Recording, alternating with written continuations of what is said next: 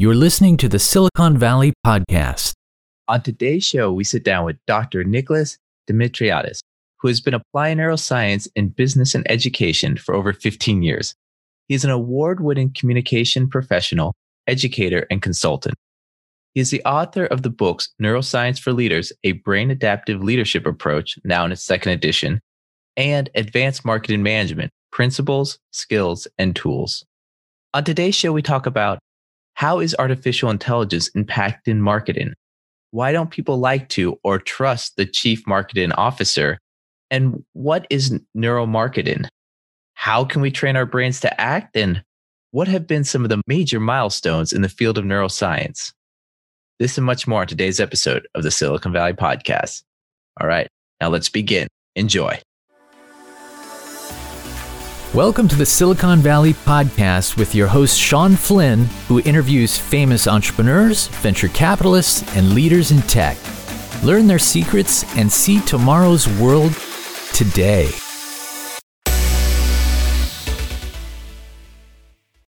Nick, thank you for taking the time to be a guest here on the Silicon Valley Podcast. Now, I'm super excited about today. You were introduced by a great friend of ours, Nick Larson, who you know is the host of brains. There's Silicon Valley Zombies. He's also a host of a, an amazing clubhouse uh, weekly event. I mean, the guy's everywhere here in Silicon Valley. He's right now, you know, raising a hundred million dollar fund. Great, great guy. So I'm so excited about this interview. Now, first off, Nicholas, can you tell us a little bit about your career path up until this point? So thank you very much for having me, Shawn. And uh, Nick, uh, thank you for making this connection. So yeah, sure. Um, I'm uh, obsessed about the human brain. You know, I'm, I'm, completely fascinated for this organ. Okay, I'm showing uh, my head, but it's not only the brain; it's also the nervous system. It's also the body. It's also the environment. You know, we usually say brain, but we actually mean brain, body, environment. I'm completely fascinated with with this.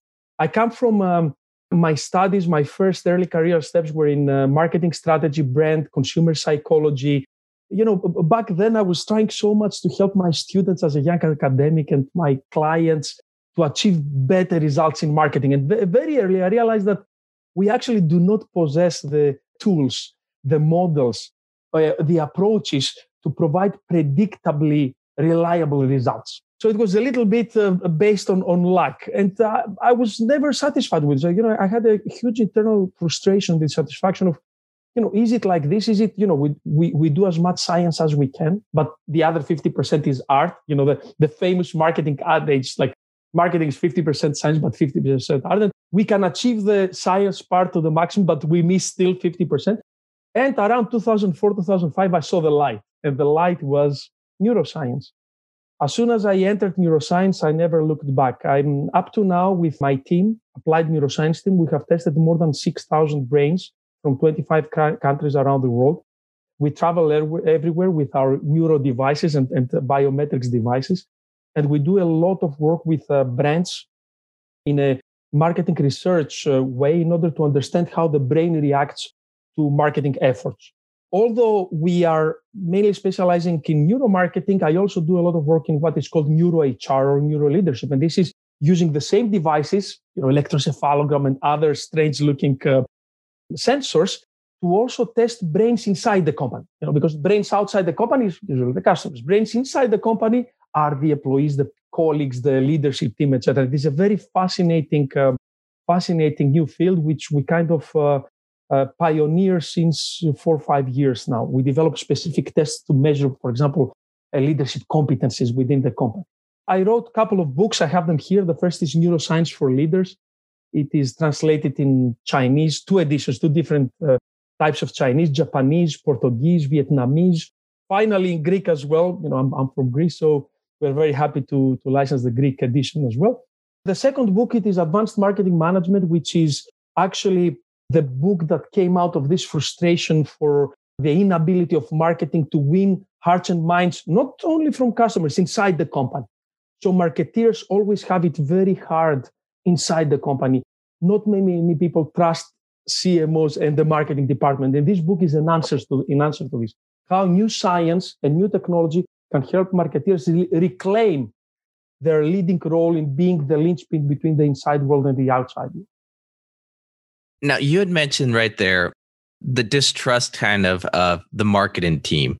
So why don't people want to talk to the chief marketing officer? And you also added neuro to everything there. What about neuromarketers? Can can you talk a little bit about that? A lot of disappointing uh, facts, which we quote in the book Advanced Marketing Management. There's a study showing that 81% of CEOs, for example, do not trust marketeers and they do not believe in the output of the marketing department. At the same time, the same CEOs uh, trust and value the work of CFOs and CIOs. You know, so finance and technology, fantastic. More than 90% of the same CEOs trust CFOs and CIOs, and 81 do not trust the marketing department. And there are so many others. Like if you see uh, how long marketeers, CMOs stay in the position in the same company, is actually the lowest in the C-suite. So the CEO stays around seven years in the position of the CEO.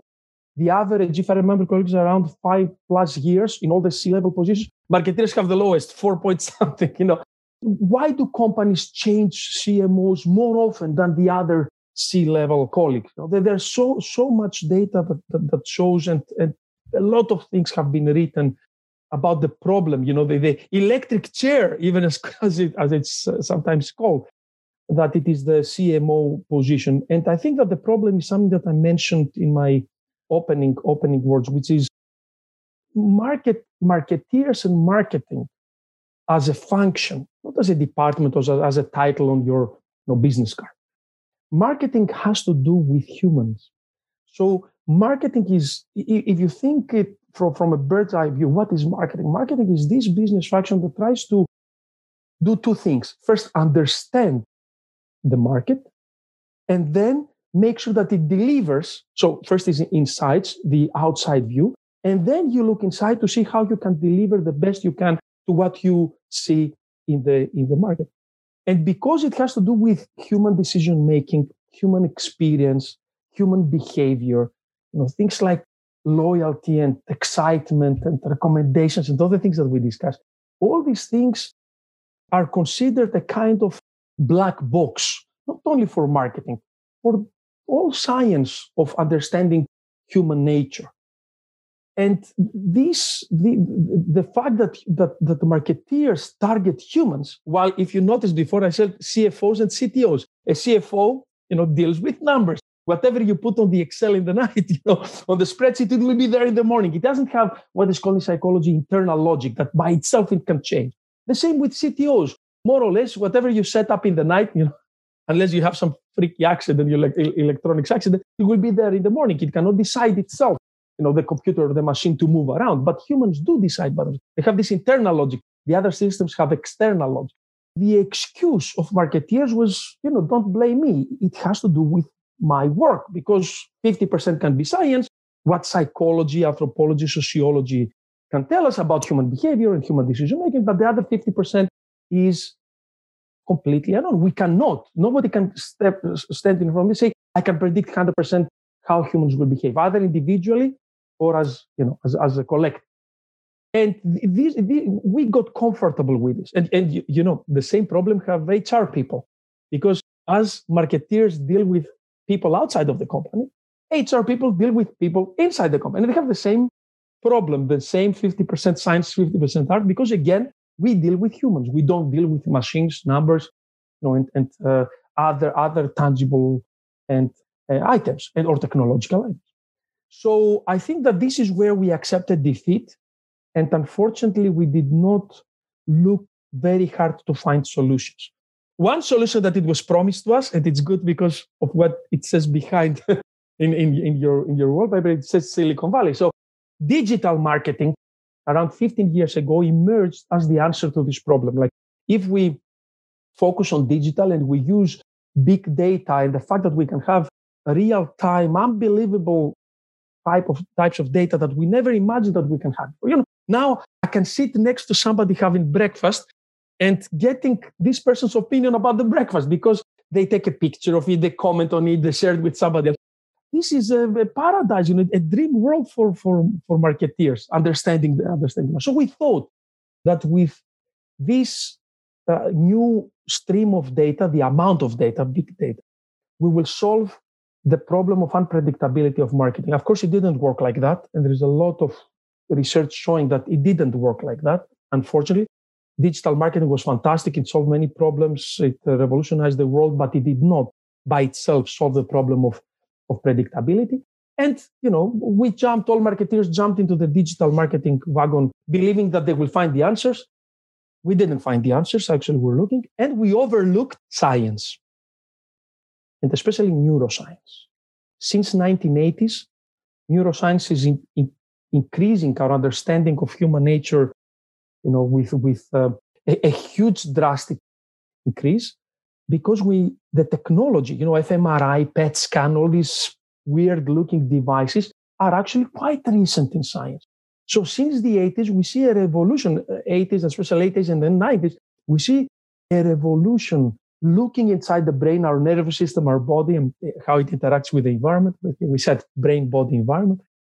And we understand it now much better than we could do before with more traditional sciences like psychology, you know, anthropology, so sociology. So now neuroscience is giving the answers. And this is where neuromarketeers come in. Uh, marketeers were the first professionals within the business system to actually embrace neuroscience. And usually, if you think about it, marketers are usually the people that innovate first in companies because they are under this constant stress. They leave earlier their position, CMOs, we said companies change CMOs very more often than anybody else. So they're in under constant pressure to deliver. And thus they are, you know, the, their stress and anxieties make them very open to things that are happening. So end of 90s, the first neuromarketing services, ideas, discussions, articles started appearing. And since the beginning of 2000, we have now neuromarketing as, as I believe, one of the most promising and scientifically based answer to the most important marketing problems we have okay since the inception of marketing Okay, and uh, it's it's going much better now. Neuromarketing agencies can be found all around the world. There is education, you know, university uh, degrees you can do in neuromarketing. There's of course corporate and company training. There are books. It's it's going much better. If you ask me, I would I would like it to be even faster the adoption and the education of neuromarketing. And I think also neuromarketing is a little bit to, to blame for that. Okay, but uh, generally, a neuromarketeer is a is a person that understands the methods, the tools, hardware and software, the, the opportunities and challenges that need and can be can attract the help of neuroscience and apply this is why we call it applied neuroscience and apply neuroscientific perspective and approaches to the problems we face with companies every day. So there is a lot of work to be done to, to bring it in the level that we want but we are getting there so there was a lot there. One of the things one of the things I'm really curious about is your thoughts of artificial intelligence impacting marketing and I mean, it sounds like it could be used for good or bad purposes. Can you talk a little bit about this? Sure. Artificial intelligence um, was also embraced uh, by marketeers, and I think it has a lot of a good role to play. First of all, you know, where where AI cannot be implemented, can we think human socioeconomic activity where AI either does not already play a part or it will not play a part in the future. You know, from self-driving cars to smart solutions for agriculture to, of course, you know, we go through a pandemic to a to a health crisis. But so artificial intelligence is becoming fully integrated, fully integrated thing in, in many things in human life. Of course, marketing is there to use it. As we said, marketing is very innovative within companies. So artificial intelligence is, is used uh, by marketeers. I think mostly on the communications part, although this should not be the case. Uh, of course, you know how social media are using AI, how, and this how marketeers are using it for communications. The one is in a, in a big umbrella, which we can call audience management. So artificial intelligence help us deal with a vast amount of data, with machine learning capabilities, and try to understand better our audiences down to the level of the individual. okay. And at the same time, help us develop and deliver uh, content messages that are tailor made to this um, to our audience and to the individuals understanding as, as i said before you remember i said what is marketing understanding and delivering the same ai now is, is used heavily in order to understand the market understand the different segments the profiles and the individuals that play a role and then help us deliver and, and create and deliver sometimes in real time messages tailor made to the individual to their needs and to the profiles of personas as more accurate and you know highest effectiveness that that we can.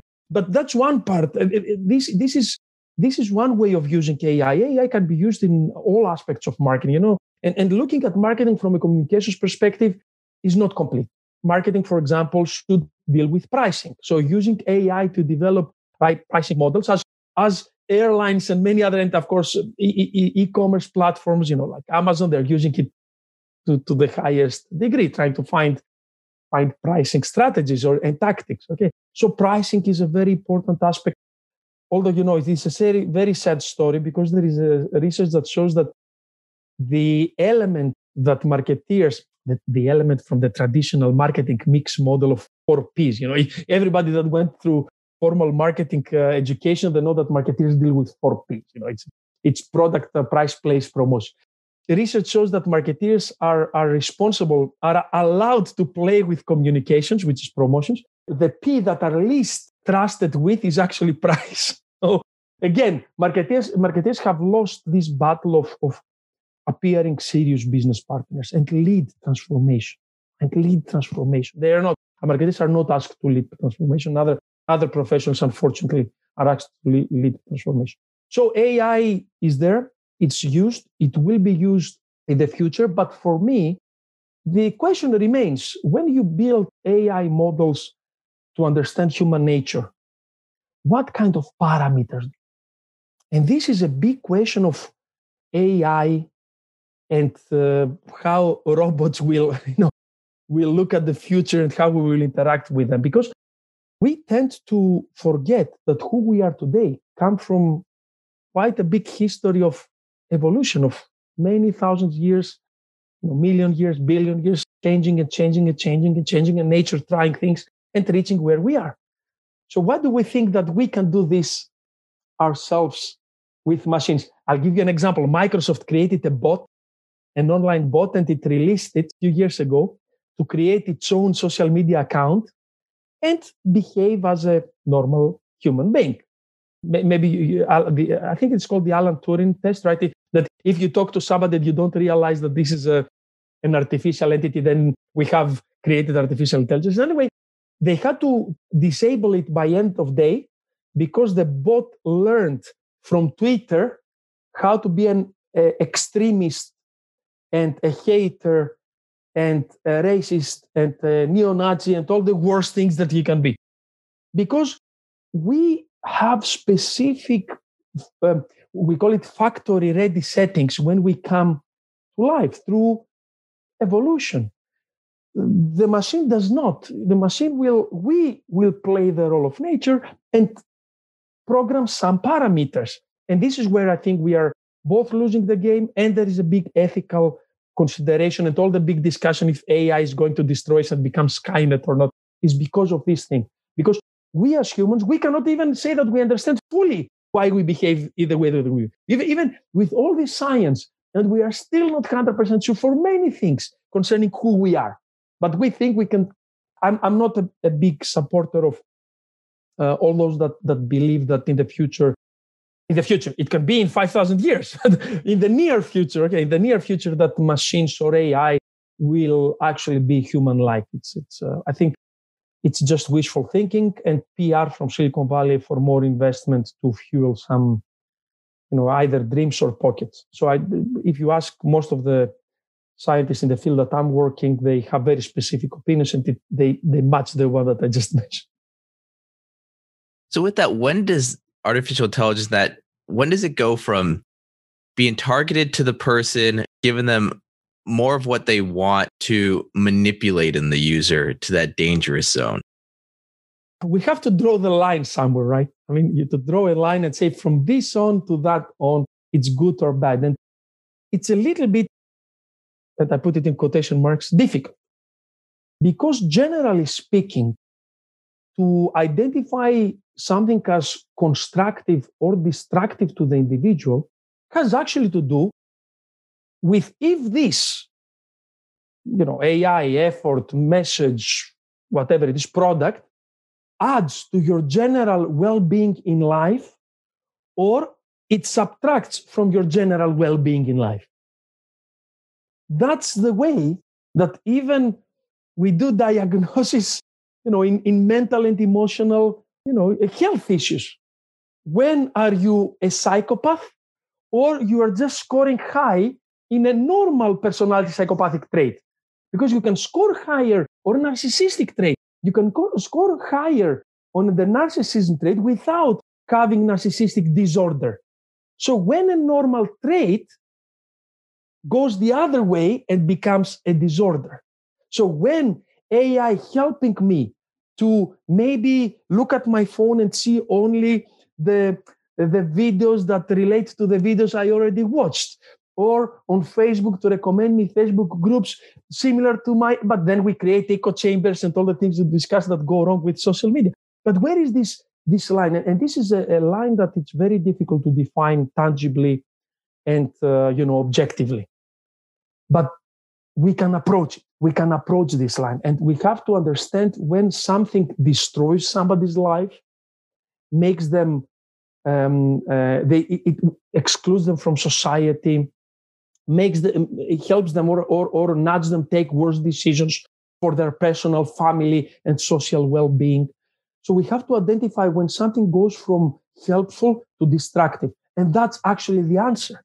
No, that's actually the answer. And this, unfortunately, we have to see, you know, from case to case. There's so many, I, don't know, probably you watched the, the social dilemma. So there's so much discussion about the problems that social media create the anxiety, the isolation, the echo chambers, the extremism, and all these kind of things. Yes. But at the same time, we cannot ignore or put aside all the good things that social media create. One of these is me being here today with you. If it was not for social media, this would not be the case. Many businesses, smaller families started through social media. So it's, it's, it's very, as I said, it's a challenge, but it's a challenge that we should take as a society and we should always take and create very deep, hard, uh, and necessary discussions about it. But it will be very difficult to find black and, and white answers. Because, as I said, the same thing, there is research, for example, even latest, that shows that social media promotes some wonderful things in our well being. So, what are we going to, to take? The negative or the positive? Or we have to identify the situation by which, the conditions by which something becomes negative, and not have a blanket approach where you know we we apply it to everybody. With that, I gotta ask: you talked about you know the isolation of social media but then also the community of social media how important are these relationships?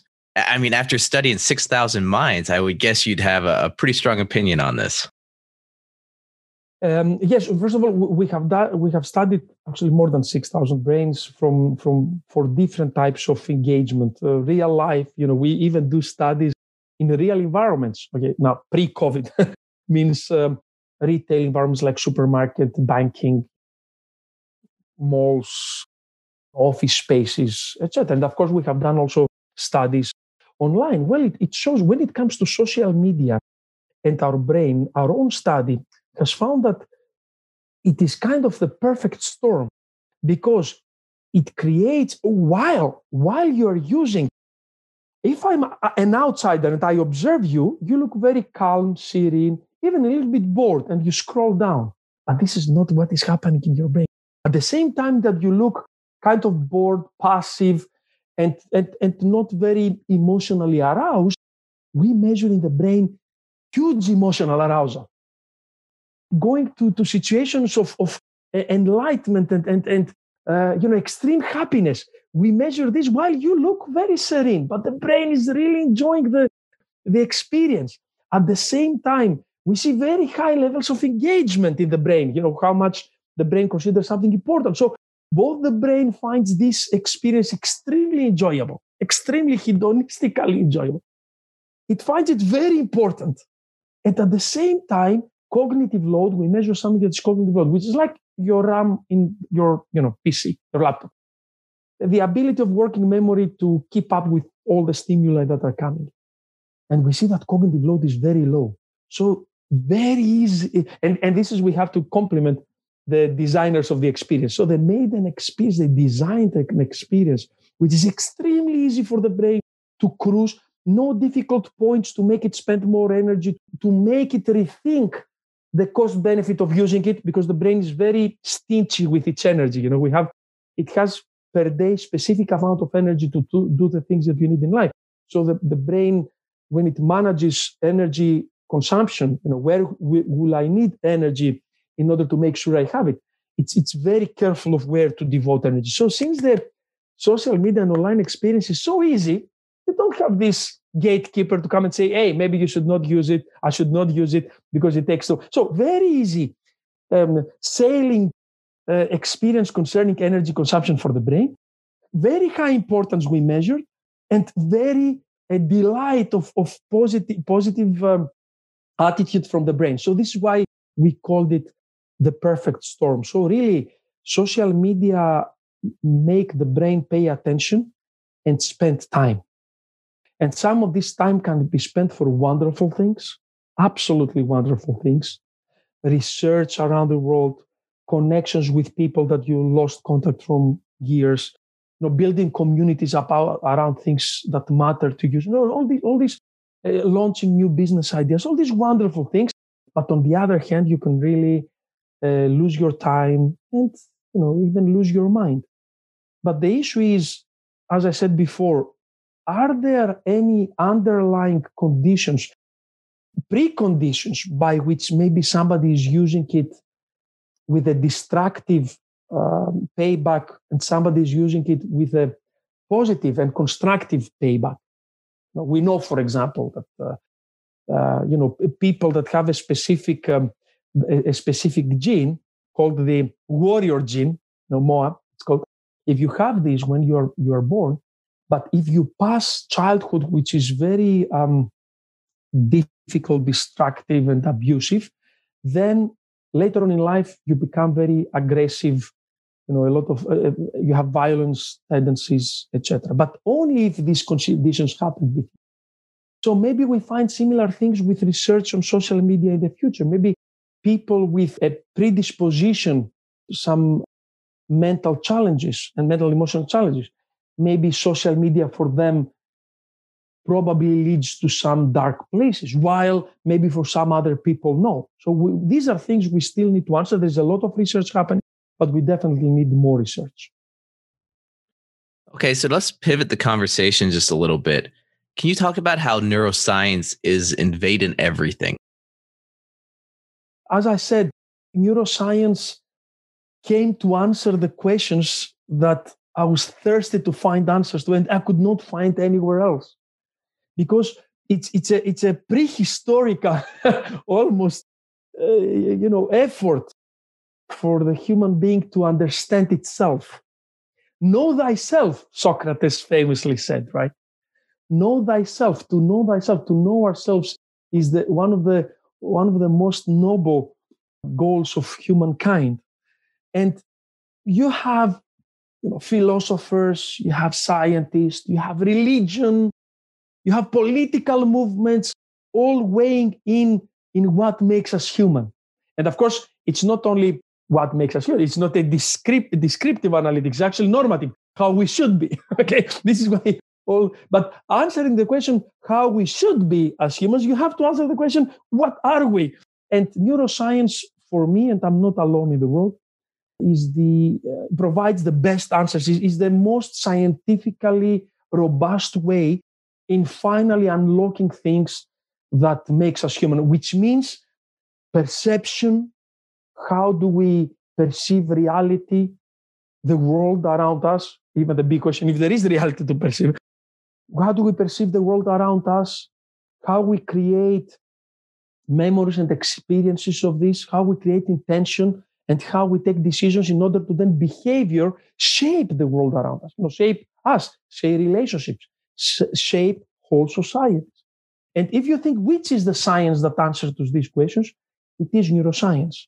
It used to be psychology, but uh, and I know by saying this, many people, or, uh, psychologists will, not all, but many will probably will probably be critical. Um, psychology did not provide the answers we were looking for. Actually, my understanding is that even it lost its way uh, the last um, 30 years and it uh, actually pushing answers even further away than closer to us with what is called the cognitive revolution. So the cognitive revolution was a, was a big new step in psychology from the 50s where many psychologists uh, stopped having belief in, in behavioral psychologists.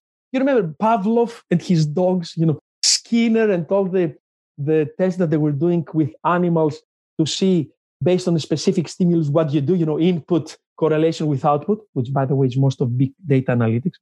Input versus output and to see how different input creates a different output.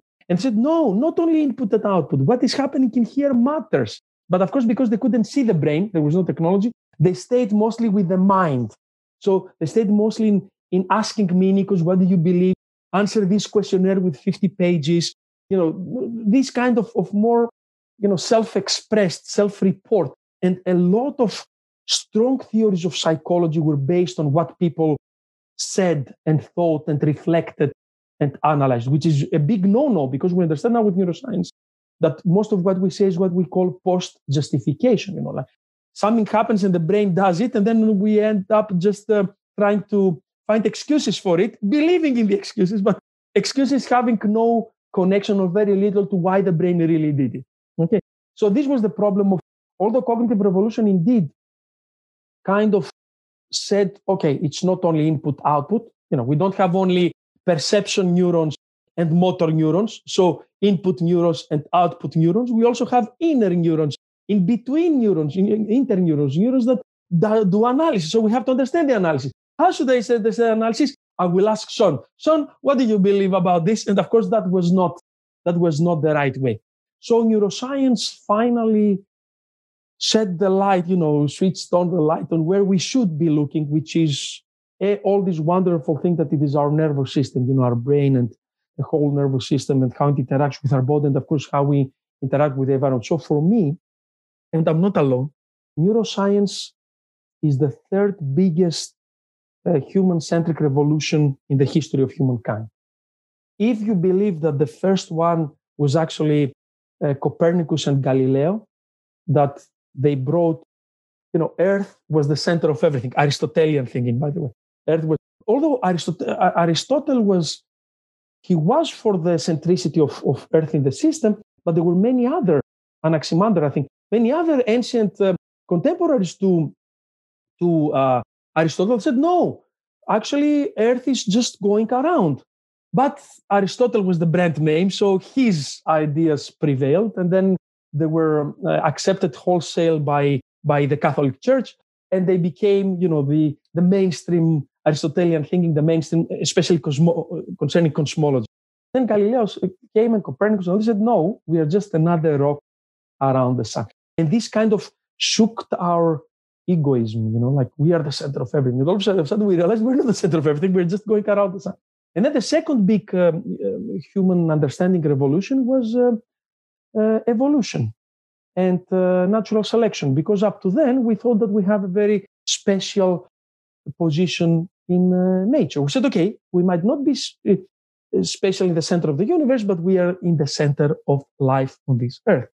And evolution, natural selection actually showed that uh, we are not. We're another species, and there is kind, kind of a, um, a ra- almost random process by which, um, an arbitrary process by which uh, uh, uh, nature brought us here. And this was another slap against our egoism. You know, like we are the center of everything.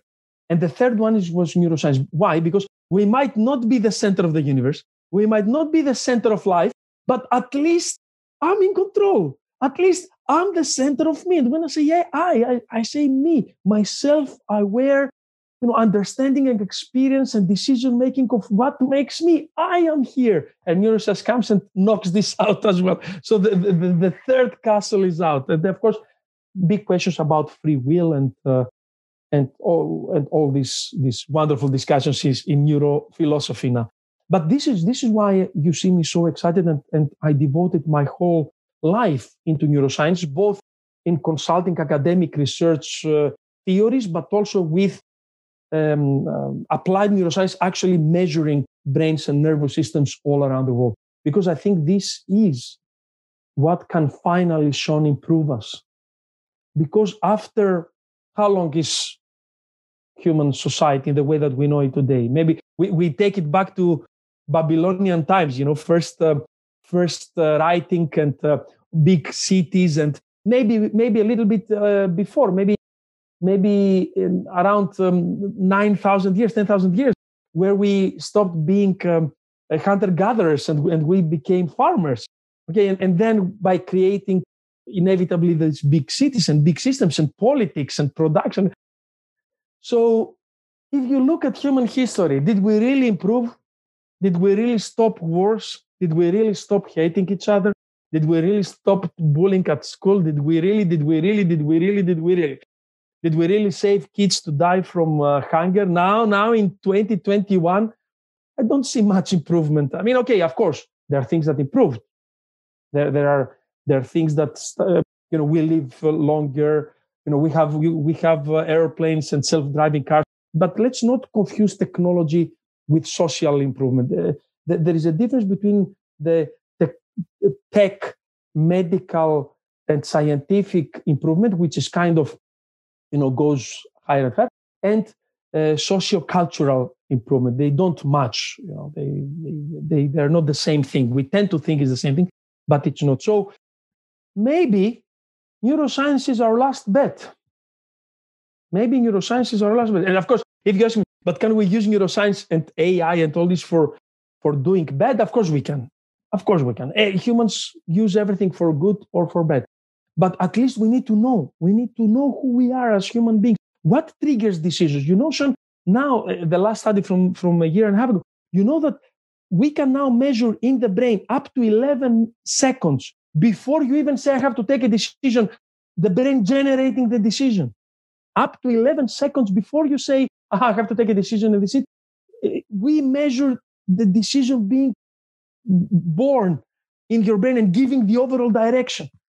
Out of 11 million bits of information coming into your brain through your senses, only 50 to 60 your conscious mind analyzes. 50 to 60, not 50 to 60,000, 50 to 60, period with, a, with an upper limit of 120 uh, bits per second. That's it. Where are the other million? Where, we said 11 million. Where are the other million? Who analyzes it? How are they analyzed? With what algorithms? With these are the things that we, we, we were ignoring, and they're uncomfortable things to ask, you know, because as I said, they slap, they knock out our self-centricity, the fact that we run the show, we we we do run it, but not we as the conscious mind. We brain nerve body environment. So we, fi- we have to find the answers. Now, how are we going to use them? That's another story.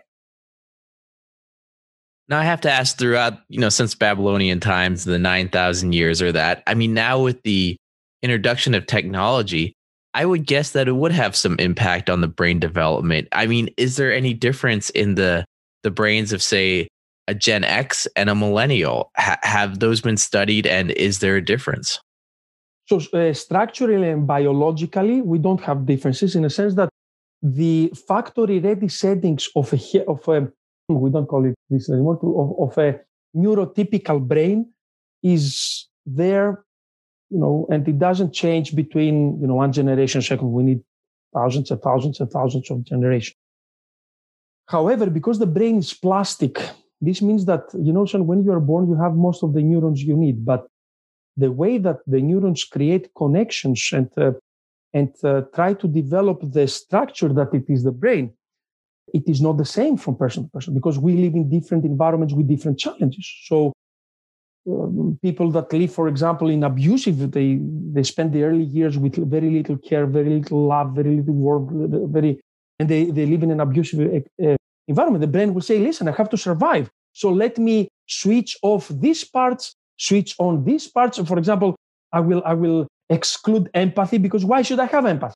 Empathy did not lead me anywhere. So I will I will switch off empathy or I, I, will I will deprioritize it, you know, and, and, and maybe enlarge other networks, which is more self-centric and egoistic.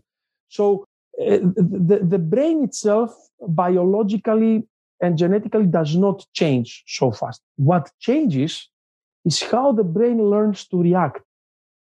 This is what, what changes. And I'll, I'll give you an example from our studies.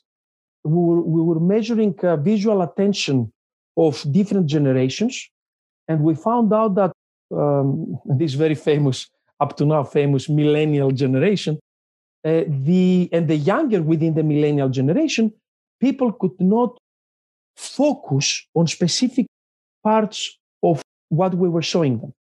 Though the later generation was very easily focusing on specific elements on the pictures, you know, if it was if it was in a retail, online retail environment, you know, the price, the the, the younger generations, you only saw uh, with green in the heat maps, we indicate very little focus. It was full of green dots, like their brain was scanning, but did not find the motivation to stay somewhere and focus. So the brains of younger generations, especially the people that are now, you know, between let's say 30 and 40, maybe late late 20s as well, they found it much more difficult to to focus and to direct their attention and stay somewhere. And I think this has to do with the overflow of information and this overload of stimuli in our life that the brain has the same capacity to crunch data as it had 1000 years ago. The capacity did not change of the brain. We didn't change the working memory mechanics of the brain. But in order the brain to be functional and to operate healthy in life it had to decrease the time it spends on an element in order to allow to scan more elements. So there was a trade-off between focus towards a wider, you know, radar performance. So yes, indeed, there are many, many differences between generations because the environment where we are uh, born and raised is different, and thus the brain learns to prioritize different, different processes, different activities, different. Of course, if you motivate them correctly, because I don't want to be unfair to millennials, if, if you if you motivate them correctly, they focus completely. So it's not that they cannot focus, it's more difficult to motivate them. The, the emotional threshold Shawn has increased. What made my generation cry, youngest generation see and say, what, what are they doing? What are these people doing? Why they're crying with this, you know, nothingness. So in order to excite them emotionally, you need to increase the bar. This is why, for, for example, we say in marketing, the era of blunt messages has died. You need to add to double down on emotions and on motivation. Otherwise, they will not even notice it it will it will be a blind spot. Yeah, that's that's really interesting because I mean, maybe that kind of puts some of the riots and that in perspective, whereas one generation might see that as over the top, the other generation might be seeing it as, oh, this is a, a correct response on, a, on an emotional level. So, so that's fascinating. But Nicholas, I also want to go. I mean, you have multiple books you've written. One's on leadership in the mind. Can you talk about how one can train their mind to be a successful leader and how that might have might change over the years? So definitely, um, we are me and my co-author. We are so happy with the response to our book, Neuroscience for Leaders, and uh, this is because in that book we identify some pillars, basic, important pillars, where we grouped brain functionality, brain body functionality, and its relation to to leadership. You know, leadership is leadership is natural, management is not. So leadership can be found in very early human communities, and even anthropologists find trainings, uh, tra- uh, traces of leadership way back in our development. Management is, is a tool. Management is a technology. Ma- management is human made. Okay. But leadership is in our DNA our, our ability to recognize a figure within our group, our tribe, that has the ability, has the strength and the competencies to point to a direction and lead us successfully towards this direction is what the leader and follower relationship is all about. And it is within our DNA. We are born both to be leaders and to be followers. Okay, so So this is a this is a basic human trait, leadership. And this is why you have now many sciences weighing in on leadership, like even biology, genetics. There's a lot of studies in biology and genetics. Of course, of course, neuroscience, a lot of studies on, on neuroscience and other behavioral sciences. It's because it's so natural, but based on the uh, educational, management, and political systems we are born and raised and op- operate, different aspects of this can be shut down or switch on. Okay. So what we are trying to do is, is look at what makes a wonderful leader, what makes an effective leader, which is not an easy, an easy answer. There is no one leader type to rule them all, you know, like, like Lord of the Rings. There's not one, one ring to rule them all. Okay, there, there are different leadership uh, styles that can be very effective in different situations. But in every of these leadership styles and in every of these situations, you identify that the leader behaves, creates attitudes, and speaks in ways that are effective to the group and the situation. So what we try to do with this, with this book and our work and the academic work and the business work is to try to understand these basic brain processes that affect the way that we connect with others, the way that we create our own attitudes and fuel to our own motivation to go towards somewhere. How do we create communities? How we can differentiate between different objectives? How do we make sure that our analytics performing the highest for what the analytics will come up with depends on the situation and the problem at hand. But does the hardware work in the right way? Or, for example, we take very important decisions on Friday night where cognitive load and especially tiredness of this very important you know system that the brain has to to to keep to, to kind of be the gatekeeper of other urges is tired or is strong. Because if you try to if, if you cannot recognize in yourself the moments where you have what we call ego depletion you know in the willpower literature ego depletion where this energy and we are talking about energy before how the brain is one of the key functions of the brain is to make sure that it maintains the um, uh, correct amount of energy, enough amount of energy to for the brain to perform during the day. So if you deplete this energy, you know where the brain will take fast energy from? From your prefrontal cortex, the executive brain, the part of the brain that is the brakes, is the stop, is the inhibiting. We call the, the great inhibitor, the great stopper. Things that may be more impulse uh, and or as a gut reaction you want to do. So if this if, if the brain is tired it will deplete first energy from this part because it considers other part more important for for keeping you alive. And then you know if you don't understand this in yourself if you don't observe yourself and your team to see what what depletes the team of its energy and you personally then you will not create the situation where a decision a very important decision is taken when you and the team are full of energy rather than depleted of energy. And unfortunately now with the pandemic, uh, constant Zoom meetings and the famous Zoom fatigue has created a situation where unfortunately engagement goes down, depletion goes up because you know you stay in front of a camera like this, very self-conscious of yourself, of, of how you look and what you say. How is your body? Can I do like this? No, I cannot. While if I'm in a meeting with you, I have much more degrees of freedom. We call degrees of freedom to move, to stay, maybe to play with something, draw something. No, online. You have to be like that because everybody's looking at you like that. So the brain takes this new situation and say okay this is how we perform. But performing like this it's very expensive for brain energy. And thus we are unfortunately depleting ourselves very fast. And as i said engagement go down uh, team relations go down effectiveness of decisions go down. It's it's a tough situation. So th- this is what neuroscience can do for leadership. Help leaders for me and my co-author, everybody is a leader in different aspects of your life.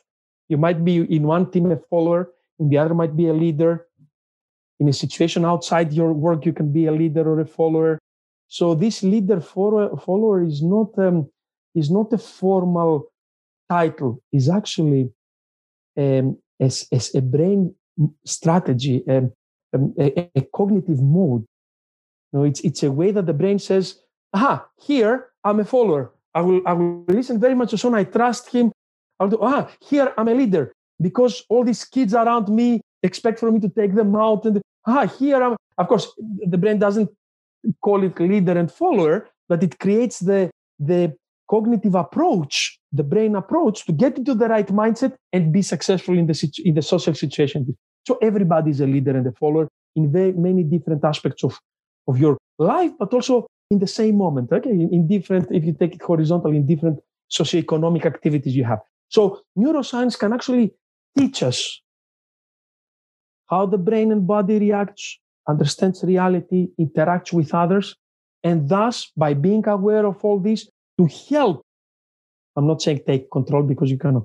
To help, to assist, to be a body to your brain to become even better, rather than to be an obstacle, an enemy of your own brain, and make it more difficult for your brain to develop these wonderful cognitive and uh, other type of processes in order to be a better leader or a better follower or both.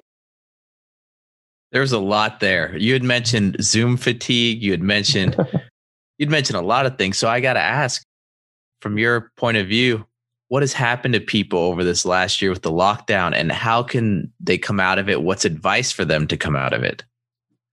So this has been my number one, let's call it best-selling um, content. You know, in webinars, uh, trainings, coaching sessions, presentations, etc. Because crises like this create um, unpredictability for the brain, and the brain. And many people are surprised when I when I mention this, but the brain is a predictive organ.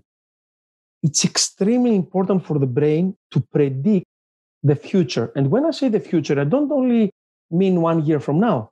I mean the next 0.3 seconds. So, how the brain works.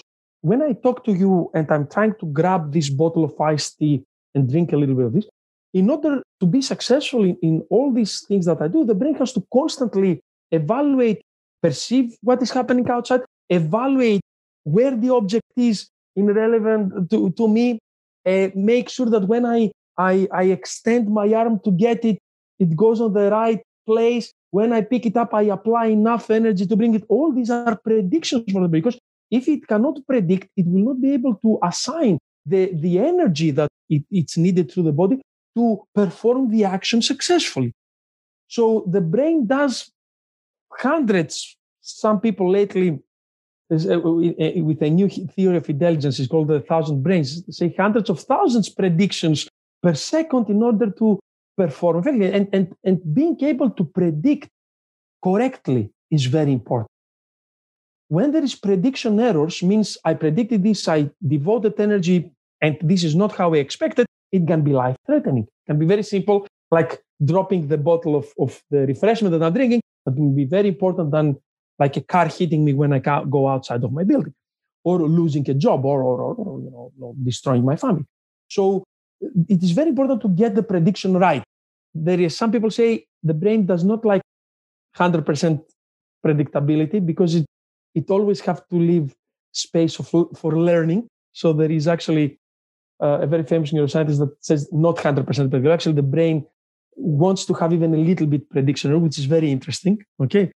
Um, but uh, this is very important. This, this prediction, predictability or prediction functionality of the brain is key what the brain does every single second, thousands of times per second.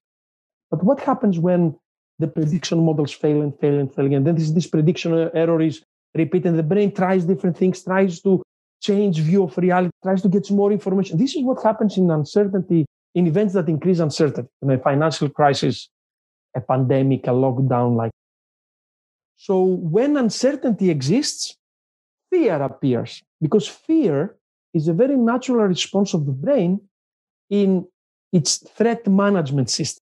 Because if I cannot predict, it means that something might happen that will create a pain on me.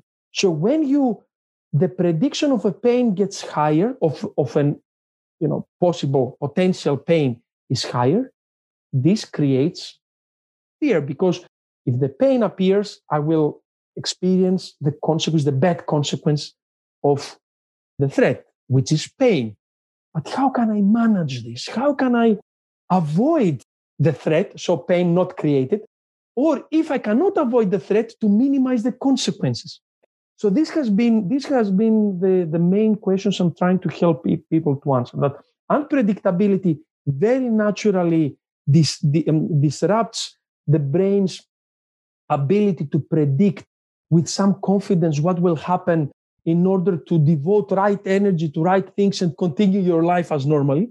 This uh, um, um uh, inability to give good possibilities for predictions because we don't know everything is is uh, you know is is moving. Everything is is uh, uh, it's in motion. So i cannot be sure what will happen.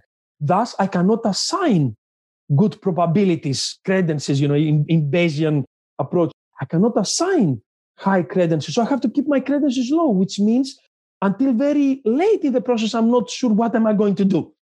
And thus uh, more threats appear and threats are possible pain. And thus i feel fear and fear can lead into anxiety. And anxiety is something that incapacitates me to respond to the situation the best i can.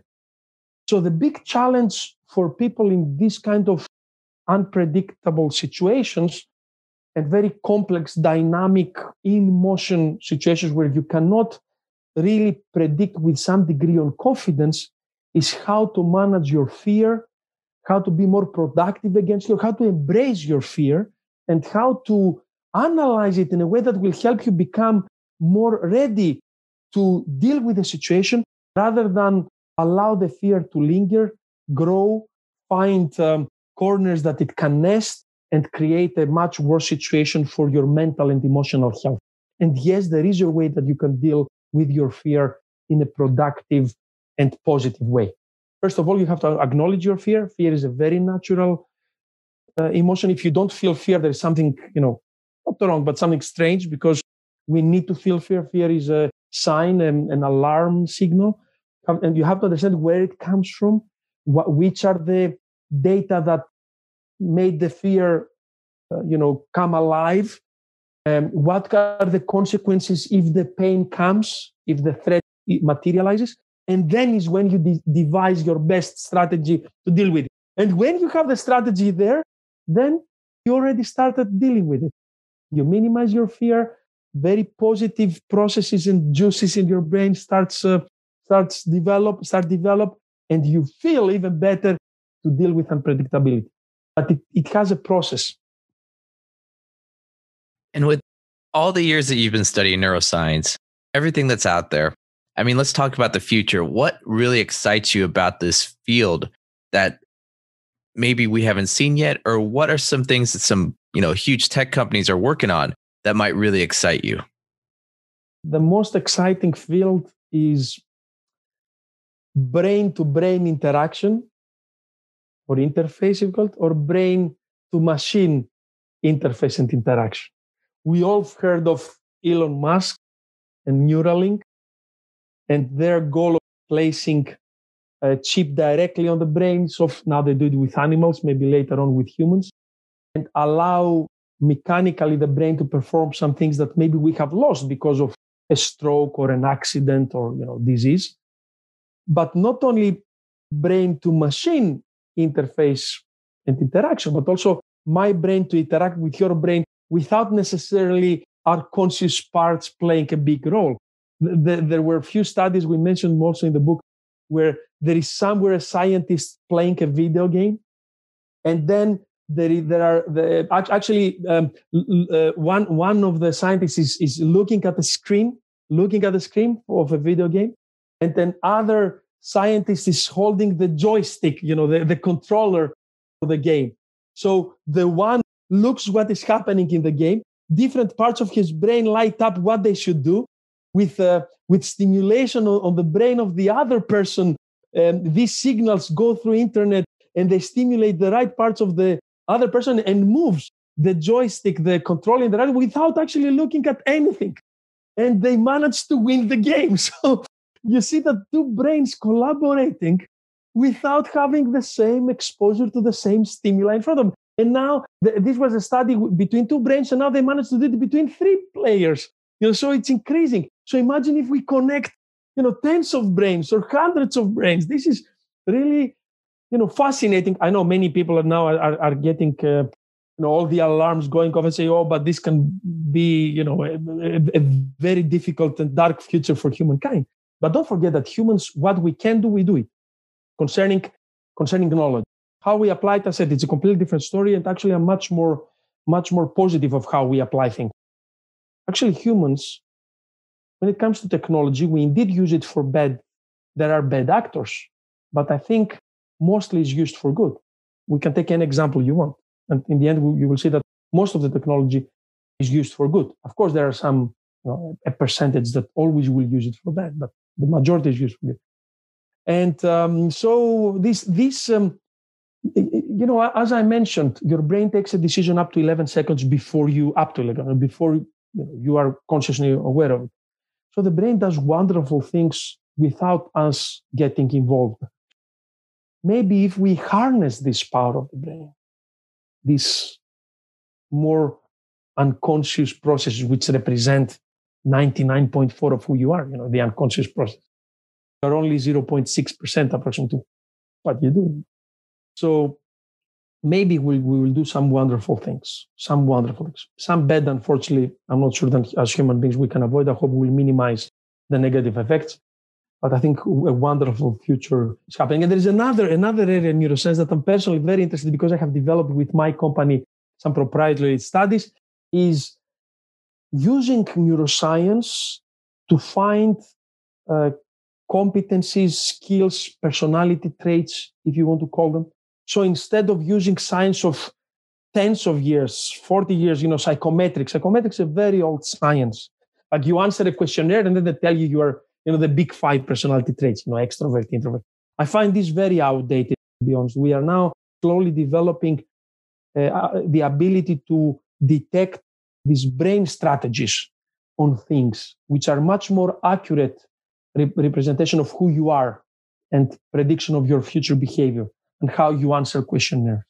So I think this, the ability to use brain scanning and body scanning to, to more accurate understand who am I today? The brain is plastic. It might change, you know, soon. But who am I today? I find completely fascinating. I think this is the missing link. This is the missing link in, in what we do as human beings in society. How are we going to know who we are?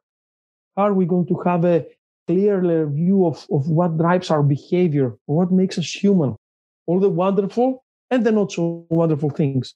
We're not using this science. We have to use and we have to uncover the things that we uncover.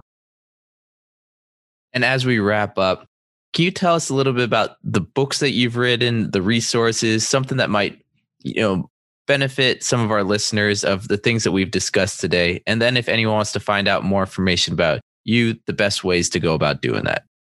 Sure, and, and thank you very much for that. So, the, as I said, the first book now it's in second edition is Neuroscience for Leaders. It's available everywhere, you know, where people buy books or or um, uh, electronic versions of it, wherever in whichever channel they they want. And the first, the, the other book is Advanced Marketing Management. is actually how to use science to create a customer-centric organization more than 15 years in experience in teaching and practicing marketing came in this book and a lot of neuroscience biology data analytics is there.